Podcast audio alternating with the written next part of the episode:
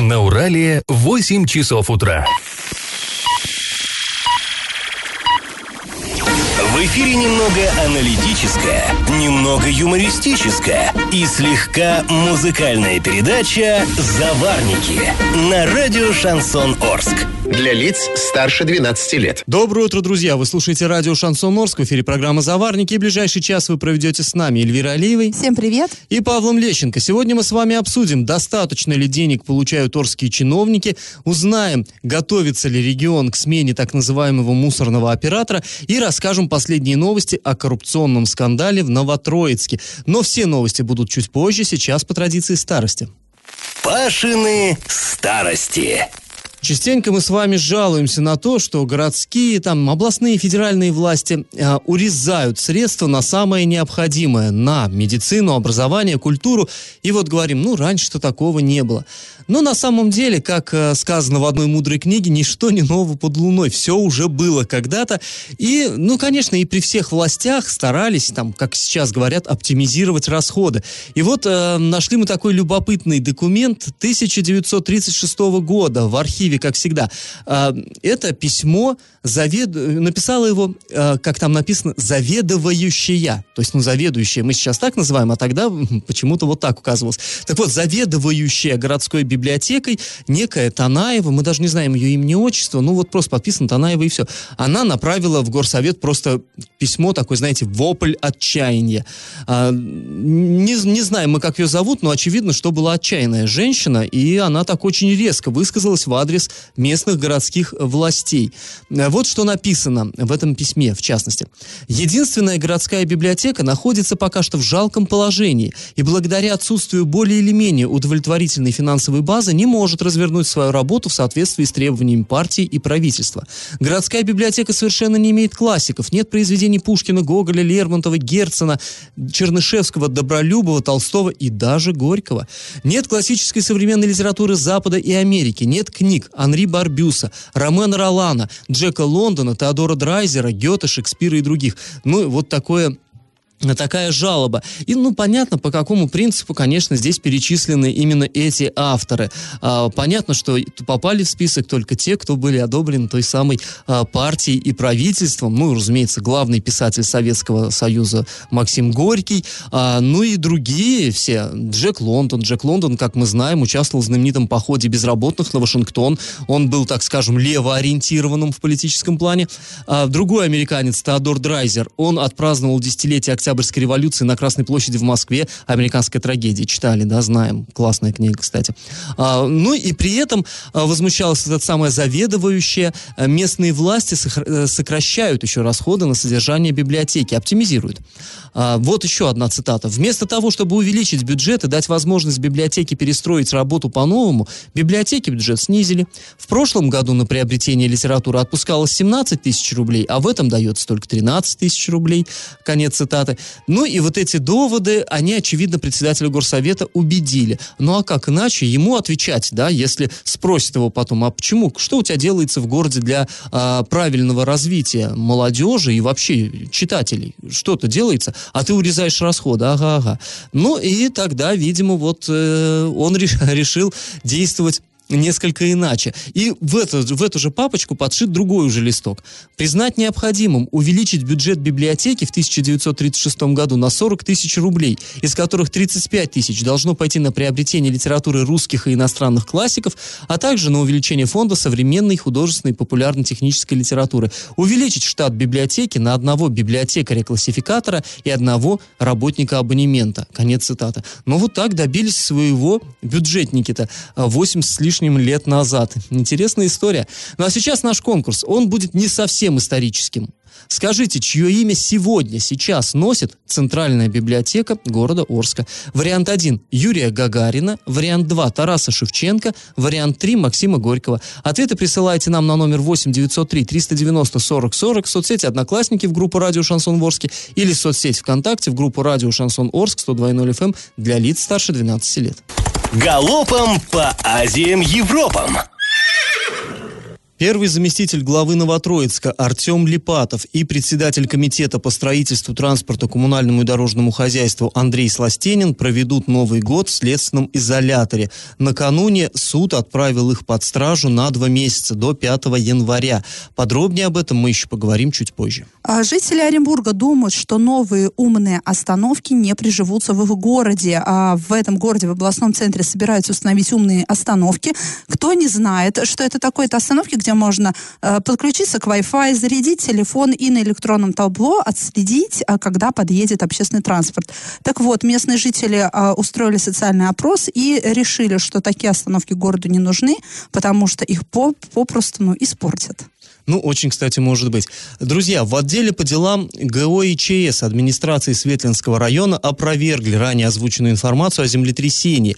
Напомним, что ранее СМИ сообщали о толчках с магнитудой 5,5 на глубине 10 километров и интенсивностью 6,5-7 баллов. То есть достаточно серьезное произведение, э, землетрясение там вроде бы произошло, но в итоге оказалось, что все-таки нет. МЧСники опровергают. После небольшой паузы мы с вами вернемся в эту студию и обсудим инициативу главы Орска, который предложил увеличить зарплату рядовым сотрудникам администрации. И как это понимать? Оклады орских муниципальных служащих могут увеличиться в 1,3 раза. С 1 декабря 2019 года их хотят проиндексировать. Правда, коснется повышения зарплаты.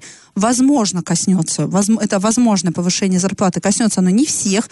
Например, не увеличит ее главе города Орска, его заместителям, председателю горсовета, главам районных администраций и ряду других чиновников, занимающих ключевые посты в администрации.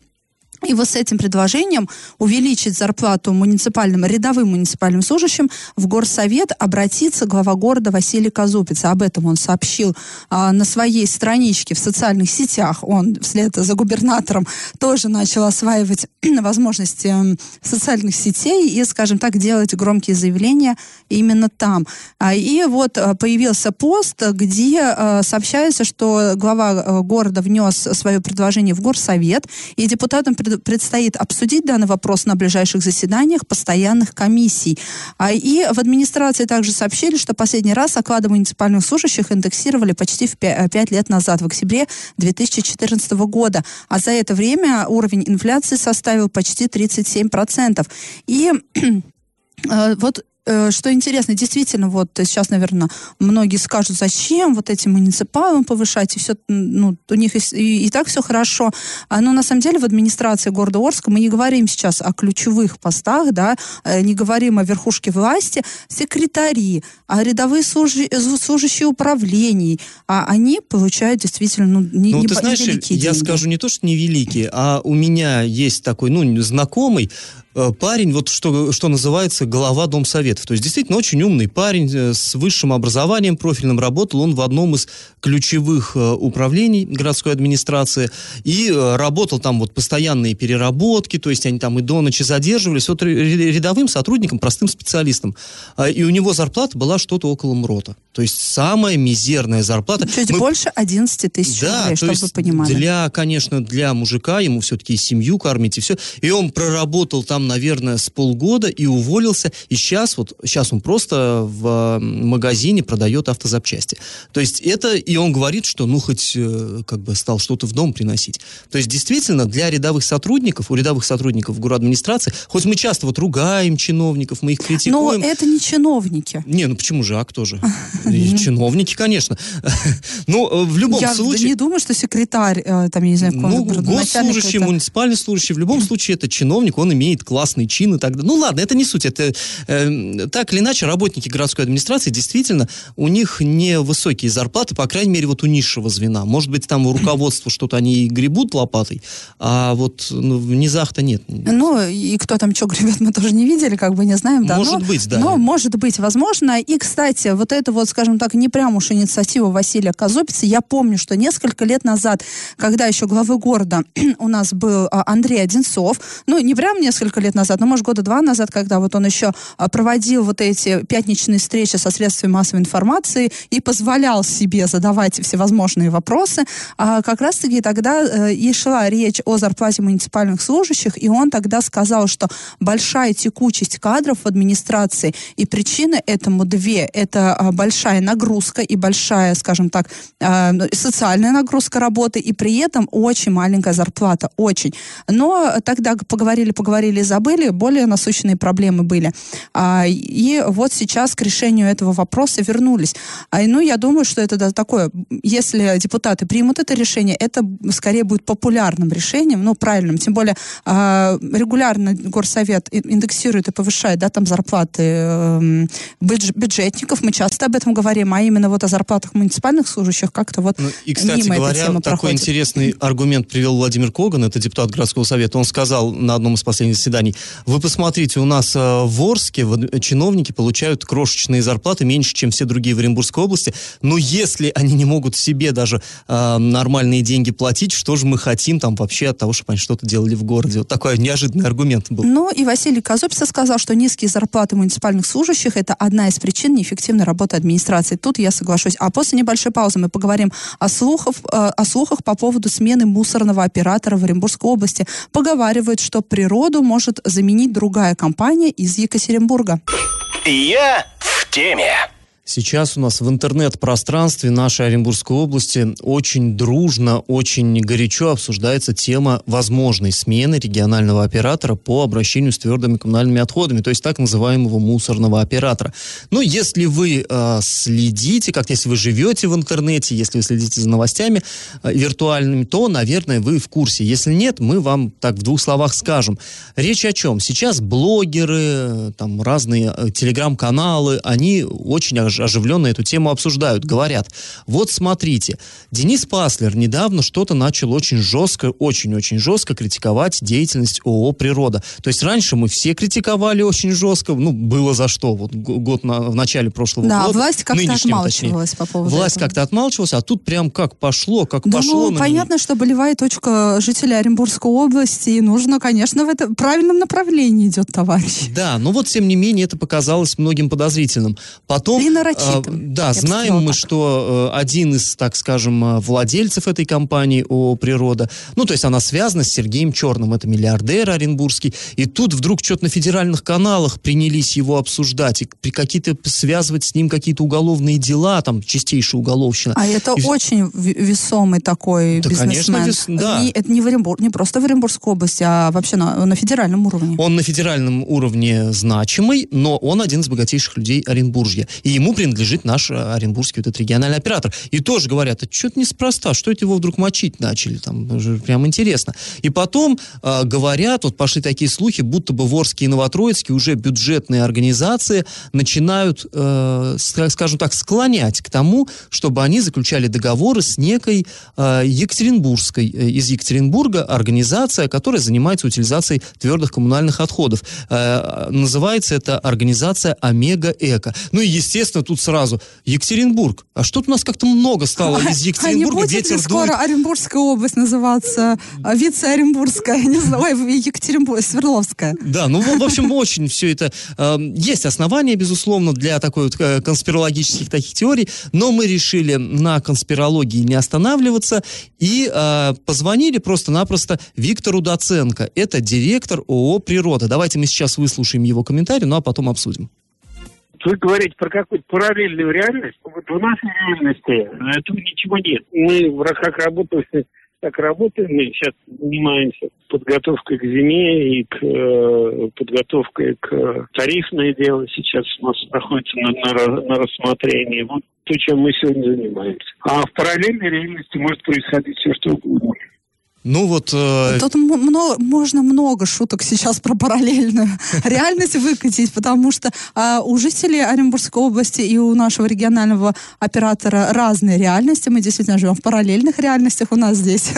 Ну, не очень все с мусором. Но вот эти качели от одного оператора к другому оператору, я не думаю, что это хорошо. Наверное, нужно просто взять и наладить работу уже этого оператора и нормально работать, урегулировать тарифы, а не так, что сейчас много сил вбухали в природу, природу, да, и природа тоже. Я не думаю, что они там баклуши бьют, да, ну вот, ну не складывается, видимо, как-то особо. А не вот так рубить, да, с плеча и сразу там из Екатеринбурга какие-то а, фирмы пригонять сюда. Не факт, что они заработают. Ну, э, я напомню, мы в январе, да, наблюдали параллельную реальность, когда э, нас э, приглашали журналистов в город администрацию и говорили, да-да, у нас вот сразу после Нового года были проблемы, были свалки, ну, контейнерные площадки завалены просто, там кошмар, там что творилось. Но сейчас-то мы переломили ситуацию, и мы прям, идучи из город администрации к себе в редакцию, фотографировали там, наверное, штук... Попадали в параллельную Да, э, штук пять вселенную. ну, вот этих вот контейнерных площадок, которые, ну, вот просто выше крыши были завалены, и говорили, это что, параллельная реальность?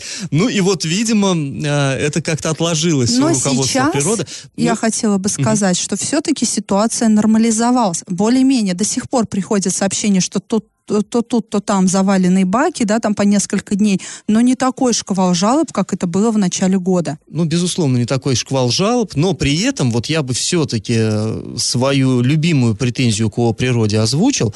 А, вообще изначально для чего у нас вводился региональный оператор, да, вот вообще вся, вся мусорная реформа, для чего она была задумана? Потому что в городах убирать мусор было выгодно и до природы, еще до, до повышения тарифов. Все было нормально, то есть люди зарабатывали на этом капитально. Очень хорошо зарабатывали те, которые у нас были мусорщики. Но почему э, ввели единого регионального оператора и э, резко взвинтили тарифы? Да потому что никто не хотел убирать в деревнях. Потому что вот эти, э, так скажем, сверхдоходы городские, где все рядышком, компактно, где большой вал, они должны были компенсировать потери, которые вот связаны с вывозом мусора из малых населенных пунктов. А У нас- там до сих пор ничего да, не конечно, вывозят. возле каждой деревни, возле каждого поселка просто свалки стихийные, Да, потому в что каждой, оттуда никто да даже не в каждой вывозит. деревне, там не то, что вокруг, там в деревню въесть, и за каждым домом Да. свалка. И по-хорошему региональный оператор, то есть в этом весь смысл, он должен взяться за наведение чистоты на всей территории области. Мы этого не видим. Вот сколько я смотрю, ни, ни в одной деревне, где вот, вот эта проблема, она существует, нигде ничего не сделано для того, чтобы это изменилось. То есть, э, ну вот они сейчас получают просто по повышенным тарифам, доход, ну, с нас получают деньги, да, а где что-то менять? Да ничего не меняется. При Ну, этом и финансовая я- отчетность мы, кстати, тоже как бы да, видим, да, при этом я вот, честно говоря, далек от того, чтобы сказать, вот сейчас из Екатеринбурга к нам приедут, уж они-то порядок наведут. Ну, не знаю, тут понятно, что это сейчас очень-очень лакомый кусок. Это большие деньги, это большие возможности, и, наверное, сейчас есть желающие занять место ООО Да, в «Природа». Оренбургской области возможности у Дениса Паслера в Екатеринбурге друзья знакомые, и вот так вот, конечно, складывается пазл. Да, но э, доценка уверяет, что все это ерунда и выдумки. Ну что же, мы, э, нам, вот мне, честно говоря, не важно, откуда будут они, из Екатеринбурга, хоть из, э, я не знаю, Республики Коми, мне все Ну, равно, как, было бы чисто. как жителю мне тоже не важно, но вот как журналисту, конечно, вот это уже как-то поднадоедает немножко, а вот этот вот э, это паломничество Свердловчан в Оренбургской области, действительно, нам, может быть, тогда просто объединить две области и все, и, и не страдать ерундой, но э, как Ну и жителю... заодно Челябинскую, чтобы не мешало. там, Да, чтобы не мешало между нами. А э, как жителю мне тоже все равно. Мне главное, чтобы было чисто, и чтобы с меня не ломили большие суммы денег. Э, Кстати говоря, ты слышал, да, доценка сказал, что мы сейчас работаем над новыми тарифами, то есть, ну, они, они сейчас намерены понижать тарифы. Главное, чтобы Это в нашей реальности, а не в той параллельной Совершенно верно. стали меньше. Ну, вообще тема интересная, есть такое ощущение, э, чуйка есть такая, что все равно нам еще придется к ней возвращаться. не просто так телеграм-каналы начали обсуждать эту тему, и не просто так в телеграм-каналах появилось вот это вот название вот этой екатеринбургской фирмы. Есть такое ощущение, да-да. Друзья, после небольшой паузы мы вновь вернемся в эту студию и расскажем о возмутительной истории, которая произошла в Орске. Здесь семья едва не похоронила свою родственницу, которая лежала в больнице из-за звонка похоронного агентства. Оказалось, что произошла ошибка, и женщина жива. Я в теме. А в Орске семья едва не похоронила свою родственницу, которая лежала в городской больнице номер 4 из-за звонка похоронного агента. А было дело так. позв- э, на- наша собеседница нам рассказала, что ее супругу позвонила некая девушка, которая представилась похоронным агентом одного из ритуальных агентств э, нашего города Орска, не муниципального ритуального агентства, частного коммерческого предприятия, и сообщила, что его мама, которая а, лежала, да, находилась на лечении в горбольнице, горбольнице номер 4, умерла. А, и а, муж находился в этот момент на трассе, да, где-то вот он ехал там на трассе Орск-Оренбург, он перезвонил супруге и сказал, что сейчас с тобой напрямую свяжется этот а, похоронный агент, и вы все моменты а, выясните. Но агент не перезвонила, поэтому начали действовать родственники уже сами, обратились в другое ритуальное агентство, организовали там, а уже чуть ли могилу не выкупили. Ну, в общем, вот этот весь похоронный процесс они уже практически организовали. Поехали после этого в горбольницу номер 4, а там выяснилось, что женщина жива. И вот наша собеседница говорит, что пришла она в горбольницу, на нее посмотрели как на дуру, понятное дело, сказали, ну как же, пациент жив, не, мы вам о смерти его не сообщали, как такое ну, вообще возможно, мы не знаем. Мы связались с этим похоронным агентством, на которое указали наши собеседники, там, понятное дело, пошли на попятную а и сообщили, что нет, с того номера, с которого звонили, у нас э, таких сотрудников с таким номером нет, у нас корпоративная связь, и мы только общаемся с нашими клиентами именно по корпоративной связи. Вот в этой вот, и кто звонил э, родственникам, неизвестно. И вот такая неприятная ситуация Но сейчас произошла. будут разбираться в том, кто да, звонил, будут уже правоохранители, полиция. они точно проверят, кому принадлежит этот телефон, кому не принадлежит. Я думаю, это ну, по базе пробития, это, я думаю, ума большого не надо, а выяснить, кто владелец номера. А, Но, тем не менее, такая история произошла. Мы позвонили в горбольницу номер 4 Владимиру Когану э, спросить, ну, Это как же так? главврач. Да, это главврач. Он сказал, что здесь два варианта, и, и возможно, какая-то путаница произошла, но он думает, что никому в его больнице не доплачивают. Откуда э, ритуальные агенты берут информацию о смерти, он не знает, и он не раз предупреждал своих сотрудников, что разглашение врачебной тайны карается законом. А, ну да, как правильно Павел сказал, что сейчас в этой ситуации будут разбираться правоохранительные органы, потому что речь идет уже о продаже сведений, да, возможно, там сотрудниками Ну, это больницы. уголовщина, да, да. это элементарная уголовщина. И э, вот в такой, и, и вообще такая сфера бизнеса, да, недаром говорят, что похоронные войны действительно в Орске это достаточно развитое явление. В Орске действительно между ритуальными агентствами идут так называемые похоронные войны, ба- ба- борьба за клиентов, за умерших людей, потому что, ну, бизнес на самом деле прибыльный, да, иначе бы такая ситуация не происходила. И я хочу напомнить, что мы не раз обсуждали подобные ситуации в Сафарниках, к нам уже обращались люди, а, которые говорили, которые напрямую утверждали, что данные о смерти их родственников перепродаются, потому что как еще можно объяснить то, что людям о смерти их близких сообщают не лечащий врач, не сотрудник больницы, а именно похоронный агент. Ну, такое, знаешь, бывает даже вот у меня один мой родственник, он умер э, дома, и его, э, как бы, ну, его жена, она позвонила в скорую и позвонила в полицию. Ну, как и положено, чтобы приехали, а, засвидетельствовали смерти, чтобы приехал полицейский, убедился в том, что нет криминала. То есть, ну, это понятная процедура. Ни в какое агентство она не звонила, это было ночью. И э, приехали, ты думаешь, что полицейские, приехали, может быть, врачи? Нет, ну, они приехали, но позже. Но раньше всех на месте оказались представители похоронного агентства. То есть, очевидно, что где-то, откуда-то или из полиции, или же из, э, ну, медицинского Откуда? учреждения данные утекли э, коммерсантам, и э, вот они приехали предлагать свои услуги даже раньше, чем экстренные службы. То есть это на самом деле э, очень распространенное явление. И, кстати, вот я сейчас могу наврать, то ли в Гае, то ли в Новотроицке был случай, когда привлекали диспетчера скорой помощи к ответственности именно вот за эти дела. То есть это нашли, уличили, доказали и осудили. То есть это было. Ну, на самом деле ситуация возмутительная. Вот я как житель Конечно, Орска, я возмущена до глубины души. Каждый раз, когда к нам приходят люди с такими историями, у меня волосы на затылке Коммерческие шевелятся. все эти войны, это одно дело, когда они все-таки происходят где-то там, я не знаю, в сфере торговли э, напитками и жвачками, да, а другое дело, когда вот в таком, э, ну, как это даже, я не знаю назвать, деликатном, да, вот, вот ну, ну, это, мы все понимаем, что это бизнес, это деньги, но все-таки, ну, ребят, ну, это, это со святыми-то вещами так шутить нельзя, наверное, все-таки.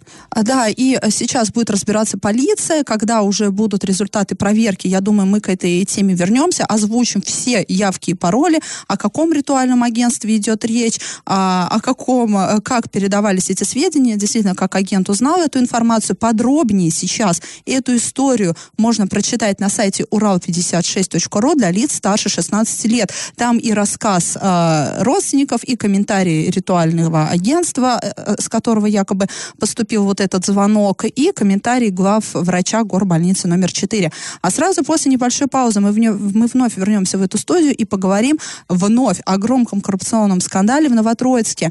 А, там э, избрали меру пресечения первому заместителю главы города Новотроицка и еще одному чиновнику. Их обвиняют в во взятке, в вымогательстве взятки. И, кстати, интересно, что взятка передавалась не, сам, ну, не самим подрядчикам, там, чиновнику, а через брата, брату. Я уверена, что вы запутались, и разбираться в этой Санта-Барбаре мы будем сразу после небольшой паузы. И как это понимать? Ну а мы возвращаемся к громкой коррупционной истории в Новотроицке. А, мы вам уже рассказывали о том, что там первый заместитель главы э, города и его, ну один из его, так скажем, а, заместителей, они арестованы. Сейчас они отправлены в СИЗО до 5 января. Будет решаться там их судьба. Сейчас следствие ведется. А, речь идет о чем? Они якобы получили взятку, серьезную взятку, 3,5 миллиона рублей за то, что, ну скажем так, не согласились закрывать глаза Э, на некоторые недочеты, выявленные при реконструкции э, сквера имени Гагарина. Есть в Новотроицке такой сквер, э, вроде бы, ну, так довольно красивый на самом деле. Посередине его такая довольно странная спорная инсталляция в виде какой-то летающей тарелки. Гагарин, летающая тарелка, не совсем понятно, что там к чему, ну, как бы космическая тематика. И не все новотройчане в восторге от этой реконструкции, но там были туда вложены колоссальные, в общем-то, средства. А, и вот мы стали смотреть. А, ну и, э, в принципе, сразу говорилось, что именно вот один из подрядчиков, 3,5 миллиона, так скажем, занес за то, что вот э, ему позволили там э, выполнять работы и не сильно строго спрашивали за их качество. Так вот, мы посмотрели на сайте госзакупок, кто же там вообще работал. Оказалось, что там а, было, общая стоимость работ превысила 19 миллионов рублей, 12 госконтрактов было заключено, но все они в основном такие относительно относительно меленькие. Там где-то 657 тысяч рублей за ремонт покрытия до, пешеходных дорожек, например. Где-то там полтора миллиона за установку светильников и так далее, и так далее, и так далее. Но а, один из подрядчиков, ему досталось сразу 5 тендеров общей суммой 12 миллионов 650 тысяч рублей. То есть вот это, э, все, все остальные тендеры, они, их стоимость даже меньше, чем сумма взятки. Поэтому как бы ну, сразу было понятно, что это не они. Здесь мы посмотрели, да, Новотроицкая производственно-строительная компания, она вот эти 5 тендеров, так скажем, урвала и получила вознаграждение. Директором, владельцем фирмы является Серго Мусиян. И вот мы как бы думаем, ну, наверное, это значит э, от него все это пошло. И тут э, вчера в э, суде Новотроицком, когда избиралась мера пресечения, э, судья произносит, что да, э, некий Мусиян э, сообщил о преступлении, то есть, в общем-то, он и дал эту взятку, в которой были там меченые купюры. Ну, ага, все, вот оно. Но интересное дело – Э, владелец фирмы и директор Серго Мусиян, а взятку вот эту передавал Арсен Мусиян. И тут закрутилась такая Санта-Барбара, что вот мы-то как бы люди, в общем-то, бывалые, всякое мы слышали и знаем, но тут мы диву дались, такая Санта-Барбара криминальная просто. Оказалось, когда вот при, так сказать, детальном погружении в проблему выяснилось, что э, Артем Липатов не сам получал эти деньги. Деньги ему передавались по версии следствия через его брата Александра. То есть Александр брал деньги от подрядчика и вот э, далее передавал взятку эту. Но и подрядчик не сам отдавал эти деньги, а через своего брата Арсена. А, брат Арсен встречался с братом Александром, и один, один ну, подрядчик передавал таким образом э, чиновнику деньги. То есть такая удивительная совершенно схема, э, ну просто вот прям огонька из какого-то детективного сериала. И, в общем-то, мы потом посмотрели, вот эта самая фирма, Новотроицкая производственно-строительная компания, она на самом деле не только на э, сквере э, Гагарина получала подряды муниципальные. Там много всего. Например, вот в этом году она выиграла тендер на ремонт улицы, ну, рем, дороги, у, улицы Заводской стоимостью свыше 21 миллиона рублей.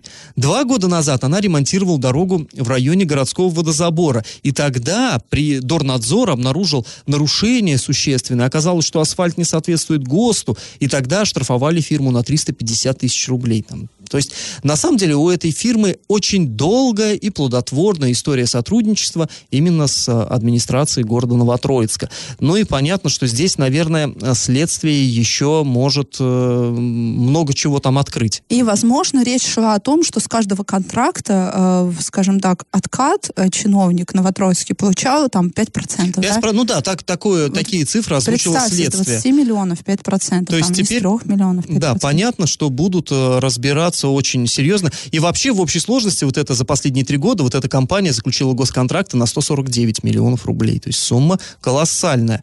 И, э, кстати говоря, выяснилось, что вот этот самый Арсен Мусиян, который передавал деньги, брат того подрядчика, он тоже занимается бизнесом, ранее занимался бизнесом строительным, теперь он владеет гостиницей «Металлург». Ну, вы, наверное, знаете, ну, то это есть крупная... снежный коп, ком, не последние люди Новотроицка просто попали вот в такой коррупционный скандал. Ну, в общем, э, мы продолжаем, конечно, следить просто за развитием событий. Все это очень и очень интересно. Раздача лещей.